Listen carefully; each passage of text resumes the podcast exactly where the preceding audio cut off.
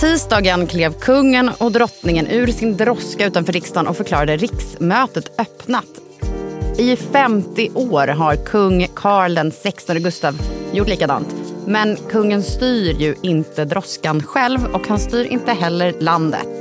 Vem är det som kör egentligen? Och är det någon som vill att kungen ska ta hårdare tag i tyglarna?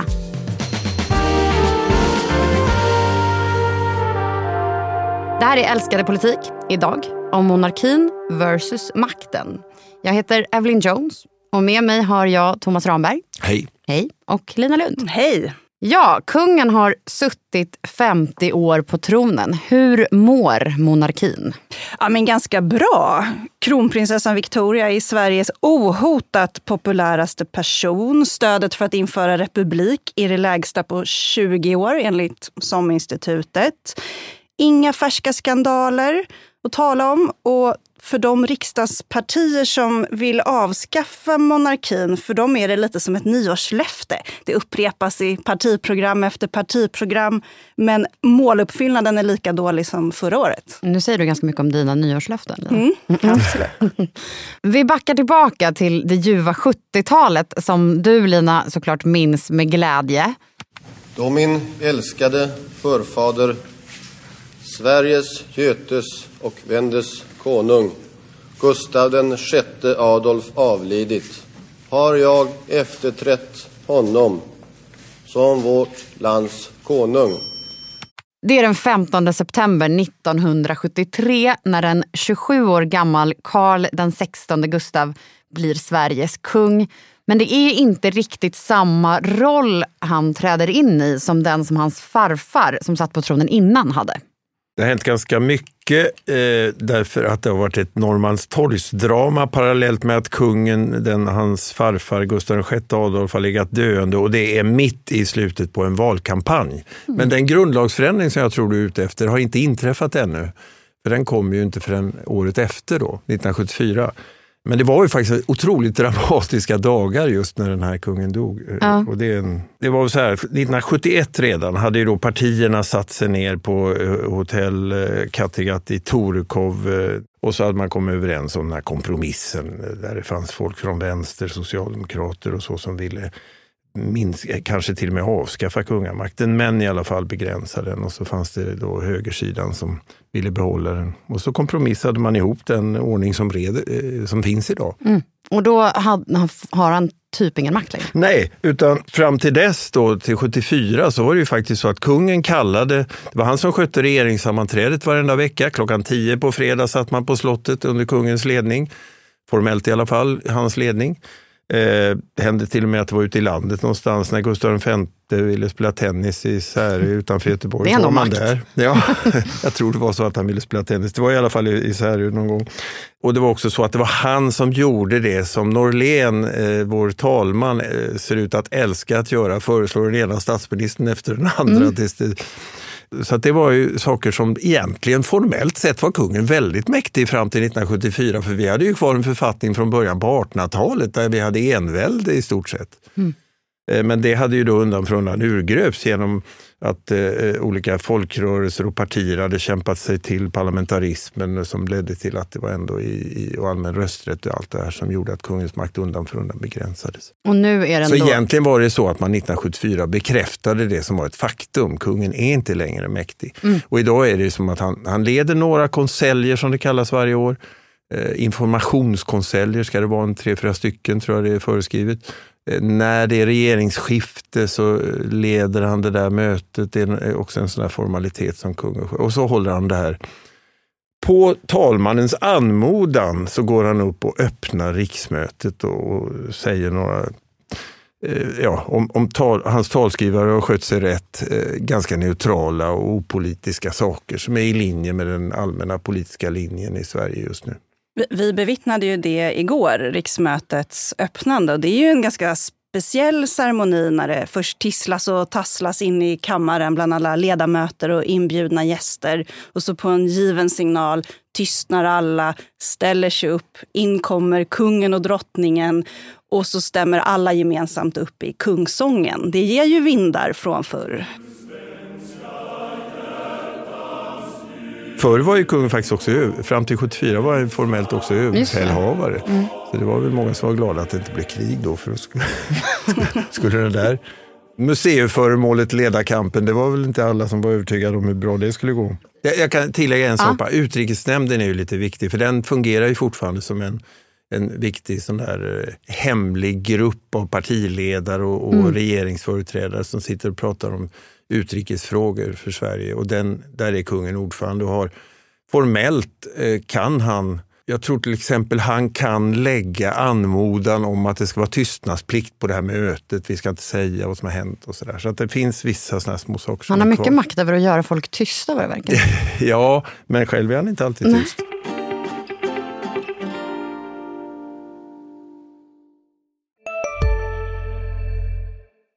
Vi är specialister på det vi gör, precis som du. Därför försäkrar vi på Swedea bara småföretag, som ditt. För oss är små företag alltid större än stora och vår företagsförsäkring anpassar sig helt efter firmans förutsättningar. Gå in på swedea.se företag och jämför själv. Alltså äter du i duschen? Nej, det gör jag verkligen inte. Men alla gör ju det nu. Duschsnacks, Frans. Vilka alla? Ja, men alla på TikTok och bloggar och allt möjligt. Så det är, de har en tallrik i duschen och så är det lite så här oliver och ostbågar typ. Nej men gud, tapas. Där drar jag gränsen. Jag, jag kan sträcka mig till duschöl. Men annars så får man torka sig innan man hugger in på godsakerna. Ja, men lyssna på Nära vänner, en podd med mig Fanny och dig Frans med Expressen. Viktiga nyheter. Men när han då kommer till makten, då har de satt sig ner och bestämt att de formaliserar det här. Och vad är det liksom för politiskt klimat för kungahuset som han då kröns in i? Ja, men det här är ju väldigt mycket en brytningsperiod i svensk politik. Man har nyligen haft den här 68-rörelsen som ockuperade sitt eget kårhus och som påbörjade den här marschen genom institutionerna. Och både i kulturen, i medierna och delar av det politiska etablissemanget så är det liksom radikalismen som gäller. Det är hippt att vara radikal. Man ska göra upp med gamla auktoriteter och rasera maktstrukturer. Och här ligger ju monarkin rätt pyrt till. Jo, vi tycker att kungen är en symbol för ojämlikhet och för överklass och för allt det som vi motarbetar. Ni vill inte att han ska komma till gatan? Nej, vi tycker att han gott och väl kan stanna hemma på slottet samtidigt som eh, den här tidsandan talar mot konungen så verkar folk i allmänhet gilla eh, det här gamla styrelseskicket. Och eh, jag hittade en SIFO från början av 1974 då när författningen ändrades så ville nio av tio svenskar antingen behålla kungens gamla befogenheter, som Tom, vi hörde Thomas dra här alldeles nyss, eller stärka dem. Mm. Så det är ett bra exempel på hur eh, folkviljan och politiken har dragit åt lite olika håll. Det var ju problem för både de eh, till höger som hade kompromissat bort kungens makt, kvarvarande makt, och de till vänster som hade gått med på att han fick sitta kvar trots att han var avlövad. Just 1972 var det två partikongresser. Moderaternas partistämma blev liksom en storm mot den dåvarande ledaren Gösta Bohman för att partiet hade gått med på, det, man kallade det här för sveket mot kungen. Mm. Så att Gösta Bohman var ganska nytillträdd, han var tvungen eh, berättar hans partisekreterare i en bok om Gösta Bohman. Han var tvungen att eh, hota med att avgå för att få igenom det här. Och han trodde faktiskt inte ens på det själv, men han ville liksom vara en tillförlitlig avtalspartner med Socialdemokraterna som ju regerade då. Medan Olof Palme som styrde Socialdemokraterna stod på deras kongress och var tvungen att försvara att man lät kungen finnas kvar. Och det var då han sa de här sakerna om att ja, men med den här uppgörelsen så är det bara en plym kvar och vi kan avskaffa den med ett penndrag om vi vill i framtiden och sådär. Eh, men ingen av dem sakerna hände ju förstås. Så han är fortfarande man kan säga att det där var väl Republikanernas Eh, förlorade tillfälle historiskt. Mm. När man såg att den här gamle kungen som många gillade och trodde på, litade på, dog och den här unge Tjabo som sågs som någon sorts discoprins, oseriös och så skulle tillträda. Då fanns det kanske en möjlighet, men den tog man inte för att man tyckte det var helt fel prioritering. Det här var väl också eh, liksom, de breda kompromissernas gyllene era. Det här var tiden då man mm. verkligen satte sig ner och kom överens i väldigt knepiga frågor. Jag önskar er kraft, mod och visdom inför det kommande riksdagsåret. Härmed förklarar jag 2023-2024 års riksmöte öppnat. Det är kungen som igår då under riksmötets öppnande hälsar riksdagsledamöterna välkomna till riksmötets öppnande. Det är han som sitter ordförande i utrikesnämnden. Har han inte då någon form av politisk makt, Thomas? Han har ju den makten som på något sätt alltid har varit eh, eh kungens eh, i, i någon sorts ideologisk bemärkelse. Att man från höger har man ju försvarat kungamakten historiskt först som en motvikt mot idén om allmän rösträtt. Där man såg att kungen är den som samlar folket. Rösträtt och klasskamp är sånt som splittrar. Vi ska ha det här samlande. Och även om man då har eh, accepterat allmän rösträtt och allt det där för jättelänge sedan, så finns det fortfarande en sån idé att det här är liksom en samlande gestalt över partigrälet, över eh, klassgränserna och så, som alla kan acceptera. Därför är det bra att det är arvkungadöme, att vi inte har, går till val och slåss om vem som ska vara statsöverhuvud. Och sånt där. Att det skulle vara polariserande då på något ja, sätt? så att i den meningen har han ju en sorts eh, som ideologisk representant för ett visst synsätt har han ju en makt. Sen händer det ju ibland att han ingriper i enskilda frågor som han är lite angelägen och låter undslippa sig uttalanden och sådär som nu senast kring Nobelfesten till exempel, eller Nobelceremonin var det väl egentligen, när det gällde vilka som skulle bjudas in och inte. Just det. Själv eh, har ju kungen upprepade gånger sagt att jag har ingen makt. Han har till och med sagt att han ogillar själva ordet makt. Hittade en intervju i Svenska Dagbladet från 2006 där han säger att makt är ett obehagligt ord som jag aldrig tar i min mun. Det jag eftersträvar är förtroende och uppskattning. Eh, men att, att kungen eh, då har informell makt Mm. råder det ju ingen tvekan om.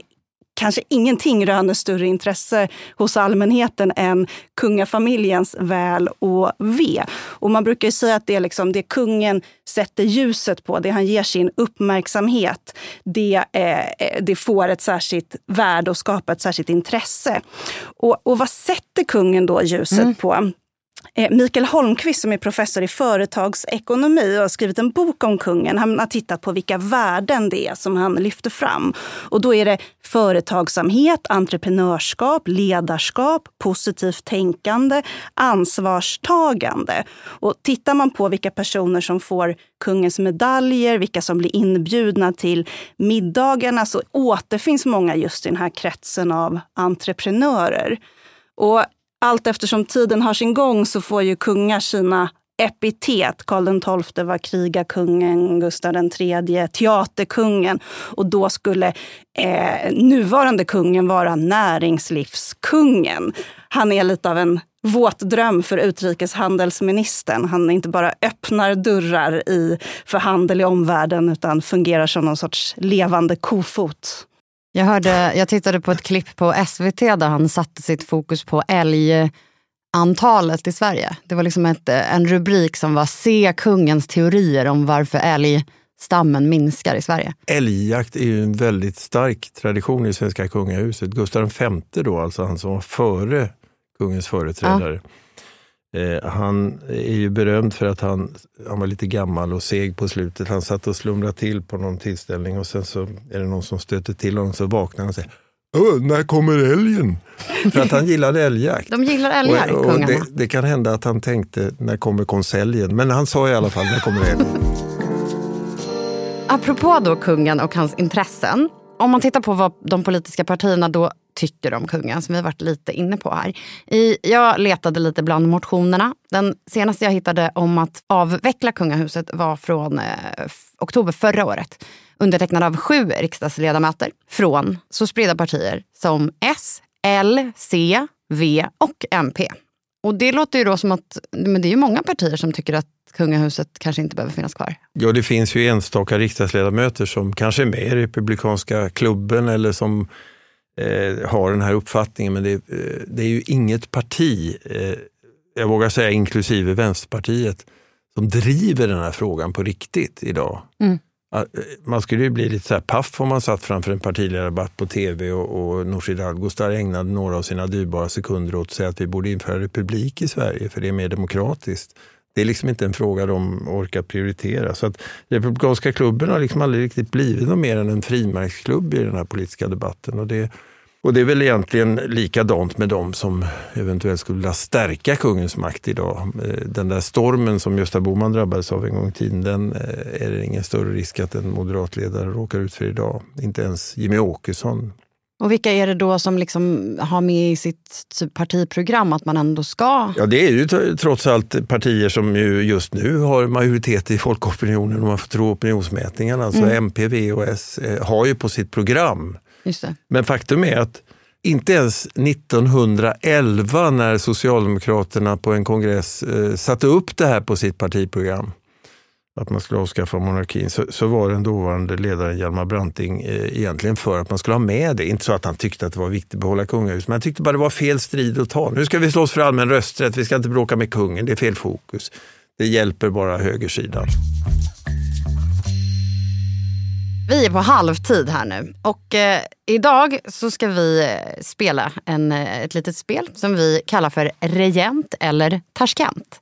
I Regent eller Tashkent så ska ni gissa ifall ordet eller personen som jag säger har med antingen svenska regenter att göra eller med den usbekiska huvudstaden Tashkent att göra.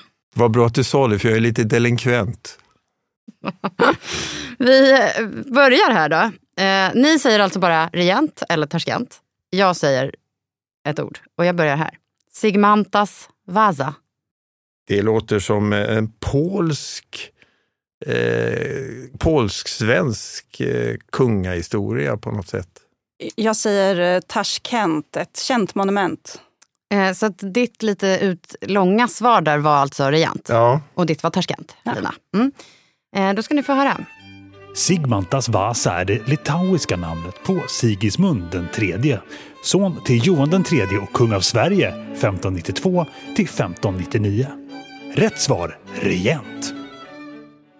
Men också, skulle, var han inte av Polen samtidigt? Om jag minns rätt. Jo, jo, det, Ja. ja. det Ja, är det var det jag var ute efter i ja, alla fall. Absolut, Ja. men du hade rätt i alla fall. Det var regent. Så Lite rätt, 1-0 till Thomas. Den andra. Timur Länk. Ja, det är ju Tashkent. Det är Tashkent. Jag tror också att det är det. Mm. Ni ska få höra. Timur Lenk, eller Timur den lame, var grundare till det timuridiska kahanatet och är förärad med både staty och museum i Tashkent. Rätt svar Tashkent. Jag, jag gick händelserna i förväg. Jag sa ett monument på första. ja, ja, Ja, nu kom det. nu kom det. Ja, du är så snabbtänkt helt Ja, enkelt. exakt. Du är för snabb, det är det som är problemet. Vi andra hänger inte med. Nej. Eh, nästa ord. Kassjuber. Kashuber är det väl? eller? Kashuber är det kanske. Annars låter det som det har något med kor att göra. Men är det regent eller Tashkent? Ja, ja, där måste jag kanske... Eftersom det låter som en riktig slamkrypare så får jag säga väl regent då. Regent? Eh, Får jag säga emot? Säga Tashkent? Ja. ja absolut. Kasjuber är ett av de västslaviska folk som under medeltiden bodde i Pommern i norra Polen och Tyskland.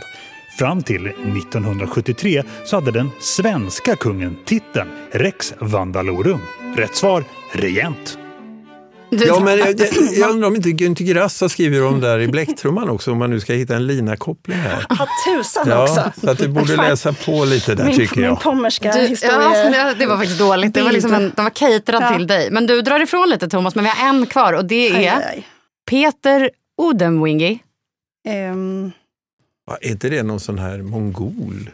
Regent eller Tashkent? Jaha, jag väntar på Lina här. Ja. Jag fegar lite och väntar på, så tar jag motsatsen. Peter, ja, men jag, tror, jag tror att det är regent. Jag tror att det är en känd eh, kungamålare. Då säger jag Tashkent. Varför? Nej, för jag vill säga mot Lina. Okej, ni ska få höra. Den nigerianske fotbollsspelaren och landslagsmannen Peter Odemwingie gjorde sig ett namn i det engelska laget West Bromwich Albion under 2010-talet. Men innan det föddes han i Tashkent. Rätt svar Tashkent. Snyggt. Det kändes som att det var... Thomas vann. F- fullständigt avskaffande av den här institutionen. Institutionen Lina Lund. Nej, men det här var ju så sjuk tävling. Så det, det var ju rena sömmersketipset Det är faktiskt. lätt att säga när man vann, Thomas. Ja, hade jag förlorat hade jag hävdat det ännu hårdare. Faktiskt.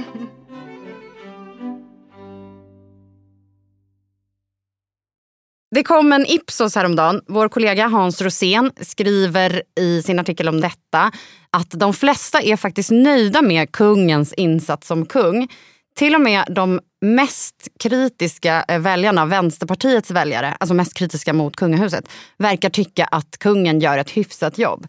Men ändå har andelen som vill att kungen ska lämna över till kronprinsessan Victoria ökat och för första gången vill fler idag att han ska lämna över än att han ska sitta kvar.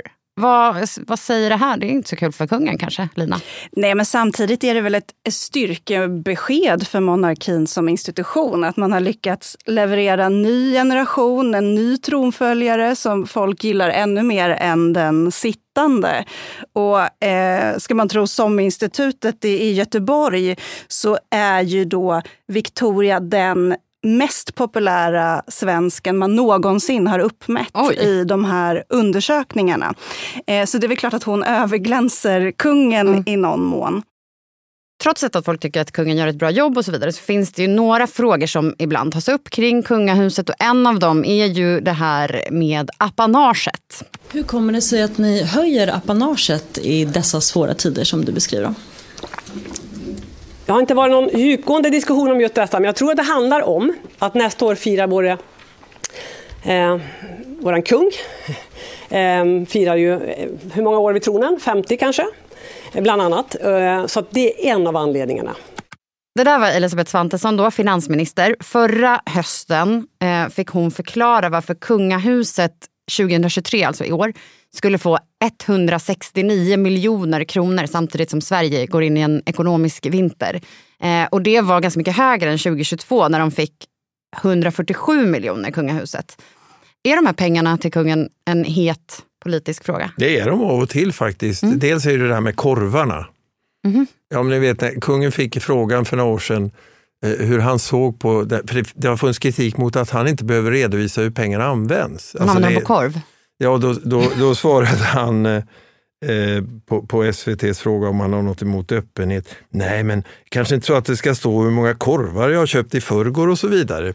Vilket drömliv att få ja, man, 169 Man blev ju omedelbart väldigt nyfiken på vad det är för sorts vurre som går, går in i apanaget där. Men i alla fall, då eh, är det ju så att det finns ju ett apanage som är just till kungafamiljen. Mm. Alltså deras lön kan man säga. Eh, och den använder de ju till sig själva. Den använder de till sina anställda, jag tror ett 70-tal anställda och sina hästar. Eh, de får också lön? Jag, jag antar det, eller om de får korv. Men sen finns det den här halv, en annan näst, ungefär lika stor bit som går till mera företaget. Mm. Liksom. Men det som, är, som har varit frågan är väl dels öppenheten och det är först nu faktiskt som de kommer att redovisa lite noggrannare vad de gör med alla de där miljonerna. Just det. Så man får se korvarna då kanske, inte riktigt så. Det men, men eh, det, den andra frågan som har rest är ju, här har vi en stor fastighetsägare. Ja. Det är som en företagare med, som äger egendom och skog och sånt där. Eh, jordbruksmark. Varför kan inte de försörja sig själva på det? Mm. Måste vi skjuta till? Ska vi subventionera den här verksamheten? Finns det några eh, motargument där? Då? Nej, men det har ju varit lite dragkamp om att eh, hur mycket det ska vara. Någon gång har det minskats, jag kommer inte ihåg vilket år eller vilka år, men det har väl varit sådär i solidaritetens namn. Nu när alla måste spara ska vi väl dra lite på det här och så. Eh, men motargumenten har ju framförallt kommit från eh, kungen själv då, att man har eh, helt enkelt argumenterat rent ekonomiskt för att vi behöver det här för att klara det här och det här och våra representationsplikter och resor och servicen kring de här husen och allt det här. Tror och att man inte ska vara, behöva vara beroende av yttre sponsorer eller mm. finnas misstankar om att det kommer pengar från otillbörliga håll. Utan det här ska vara skattefinansierat. Det vore ändå kul, så här, kungahuset. Om kungen Brought to you by Nike. Ja, mm. eller by och så någon korvfirma. Korv, ja det är bra. Mm. Men tror ni att Elisabeth Svantessons förklaring med att man måste höja apanaget för att det ska bli mycket fest, går det hem i stugorna? det, det var inget jag fäste mig vid.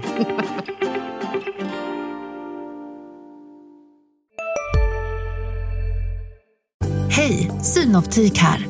Hos oss får du hjälp med att ta hand om din ögonhälsa. Med vår synundersökning kan vi upptäcka både synförändringar och tecken på vanliga ögonsjukdomar. Boka tid på synoptik.se. Hej, Susanne Axel här. När du gör som jag och listar dig på en av Krys vårdcentraler får du en fast läkarkontakt som kan din sjukdomshistoria. Du får träffa erfarna specialister, tillgång till lättakuten och så kan du chatta med vårdpersonalen. Så gör ditt viktigaste val idag, lista dig hos Kry.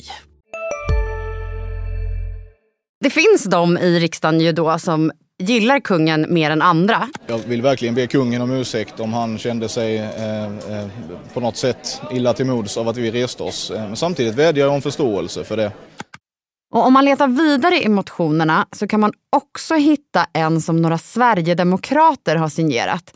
De vill där att det ska väljas en ny kung om kungen skulle dö och det inte finns någon tronföljare. Och Björn Söder motionerade så sent som i år om att kungen ska föreslå statsminister då istället för talmannen. Ja, och det var även det här andra som du sa, eh, som de föreslog. Eh, Alltså att man ska utse en ny kung om kungafamiljen dör ut. Just det. Det, det kommer ju också från den gamla författningen och försvann 1974. Eh, och, och det är ju lite roligt. Nu finns det ju en Victoria och Victoria barn och Ja. så, här, så att det verkar inte så Verkar aktuellt. lugnt. Om det slår ner en bomb över hela kungafamiljen. Liksom. Det, och det hoppas vi inte. Nej. Så att det, det finns ingen... eh, Men, men det vittnar väl om en oro eh, för att eh, monarkin på något sätt skulle kunna ifrågasättas i framtiden. Mm. och sådär. Men, Men- egentligen tycker jag det slående är, eh, även om det då har funnits till och med från gruppen i konstitutionsutskottet från Sverigedemokraterna sådana förslag, hur ointresserade Sverigedemokraterna är med tanke på att det är ett konservativt nationalistiskt parti som eh, har på programmet att det är väldigt viktigt att vi har en kung som en samlande gestalt och allt det här. Hur ointresserade de är i frågan. Och det tror jag speglar till en del att sverigedemokratiska väljare är liksom inte engagerade i de här frågorna. De är lite mer skeptiska, eller ganska mycket mer skeptiska till auktoritet, överhet, myndigheter och så vidare än andra väljare.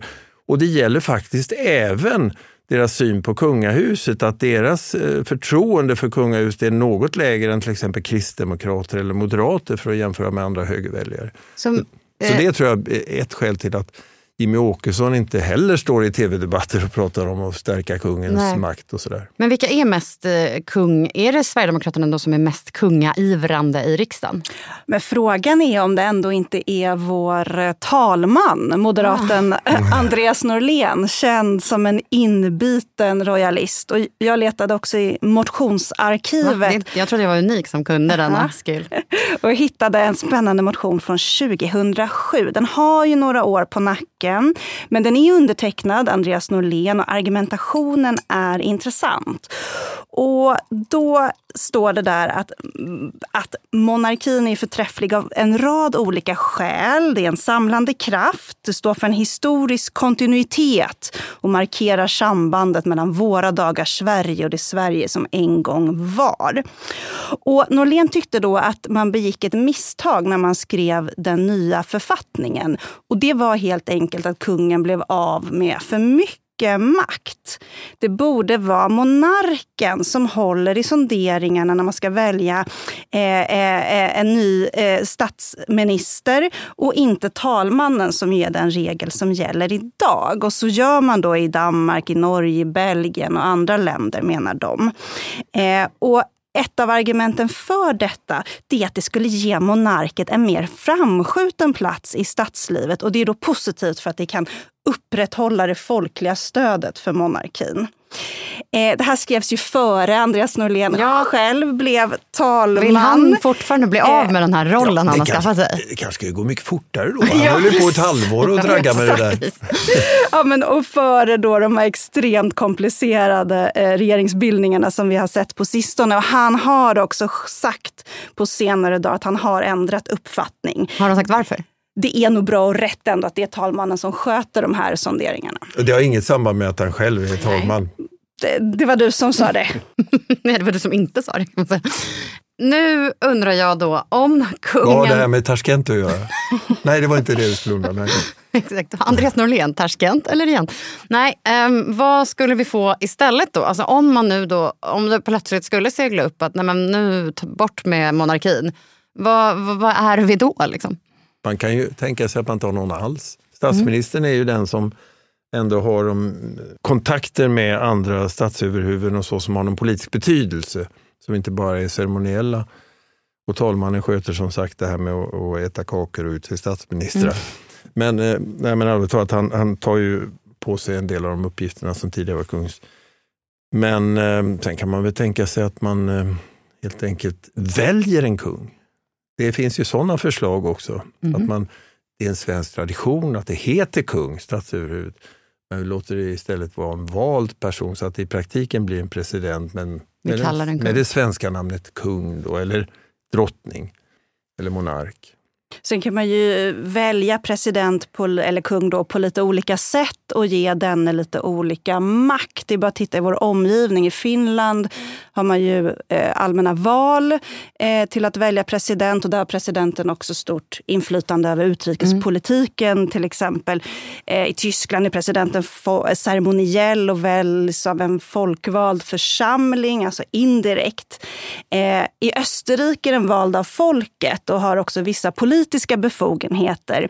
Eh, och där har man ju i, i ett par av de senaste valen haft en högerpopulistisk kandidat från ett parti med rätt tveksamma band till Ryssland som varit ytterst nära att axla eh, presidentposten. Så det är också någonting att ha med i bakhuvudet. Ja, jag har hört att den amerikanska presidenten har ganska mycket makt. Ja, men det är mest nys faktiskt. Ja, det är det. Ja. Nej, men det, eh, det, jag tror att just det här med eh, maktlösheten i kombination med arvkungadöme är ju liksom ganska bekvämt för politiken och det tror jag har betytt en del för att eh, ett parti som Socialdemokraterna som har på sitt program att gå över till republik, trots att de har styrt Sverige i sammanlagt bortåt 75 år eller vad det är, aldrig har gjort något av det.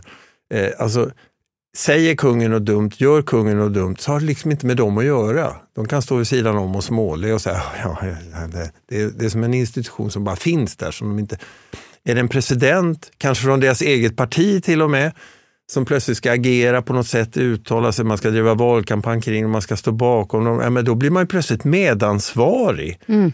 Då, blir, då blir det en del av det politiska livet. Och, och, och, man måste diskutera, vad, ska den här personen inte ha något inflytande, vad ska vi då ha den till? Måste man ge den här presidenten någon sorts kompetens? Ja, men I Finland har man en stor diskussion sedan länge om det här med presidentens makt, eh, där man undan för undan minskat. Och till slut så är frågan, ska presidenten överhuvudtaget få vara med på de här mötena i EU, där, där statschefer och regeringschefer är med? Så det är inte supersimpelt att bara plocka bort kungen och plocka in en president? Nej, men det, man tillför ju en ny eh, dimension av, i demokratiska systemet mm. som man ska undra vad man egentligen ska ha till. Vi är klara för idag och är tillbaka om en vecka på onsdag igen. Tack Lina och tack Thomas. Tack själv. Tack, tack. Tack för att du lyssnade på dagens älskade politik. Vi släpper nya avsnitt varje onsdag. Och vill du ställa en fråga till oss så kan du mejla till evelyn.jones.dn.se. Och följ gärna oss i din podcastapp så missar du inga avsnitt. Producent för dagens avsnitt var Viktor Aldén. Klippning och musik gjordes av Patricio Samuelsson. Klippen kommer från Expressen TV, Aftonbladet och SVT. Och ansvarig utgivare för Dagens Nyheter är Peter Wolodarski.